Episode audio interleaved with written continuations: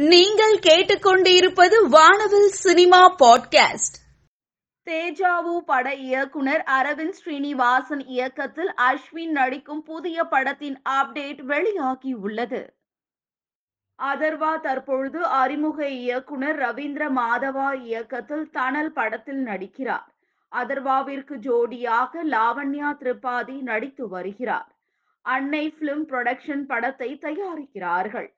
Justin Prabhakaran இசையமைக்கிறார். படத்தின் போஸ்டரை நடிகர் விஜய் சேதுபதி தனது சோசியல் மீடியாவில் பகிர்ந்துள்ளார்.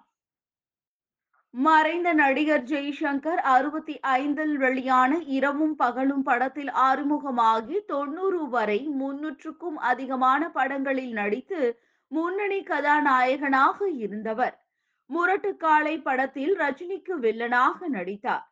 ஜெய்சங்கரின் மகன் சஞ்சய் சங்கர் கூறும்போது அதற்கான நேரம் அமையும் போது ஜெய்சங்கரின் வாழ்க்கையை சினிமாவாக படம் எடுப்போம் என்றார்.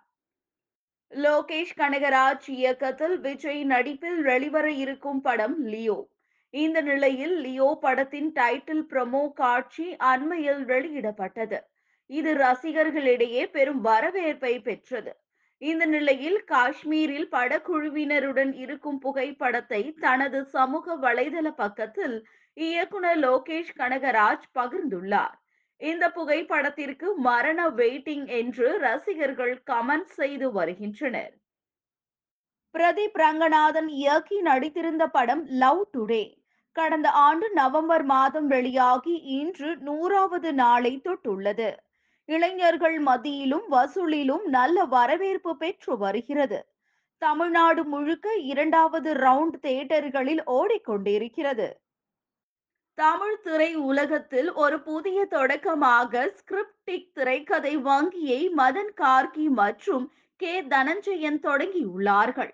திரைக்கதை எழுத்தாளர்களையும் தயாரிப்பு நிறுவனங்களையும் ஒருங்கிணைக்கும் ஒரு புதிய முயற்சிதான் ஸ்கிரிப்டிக்.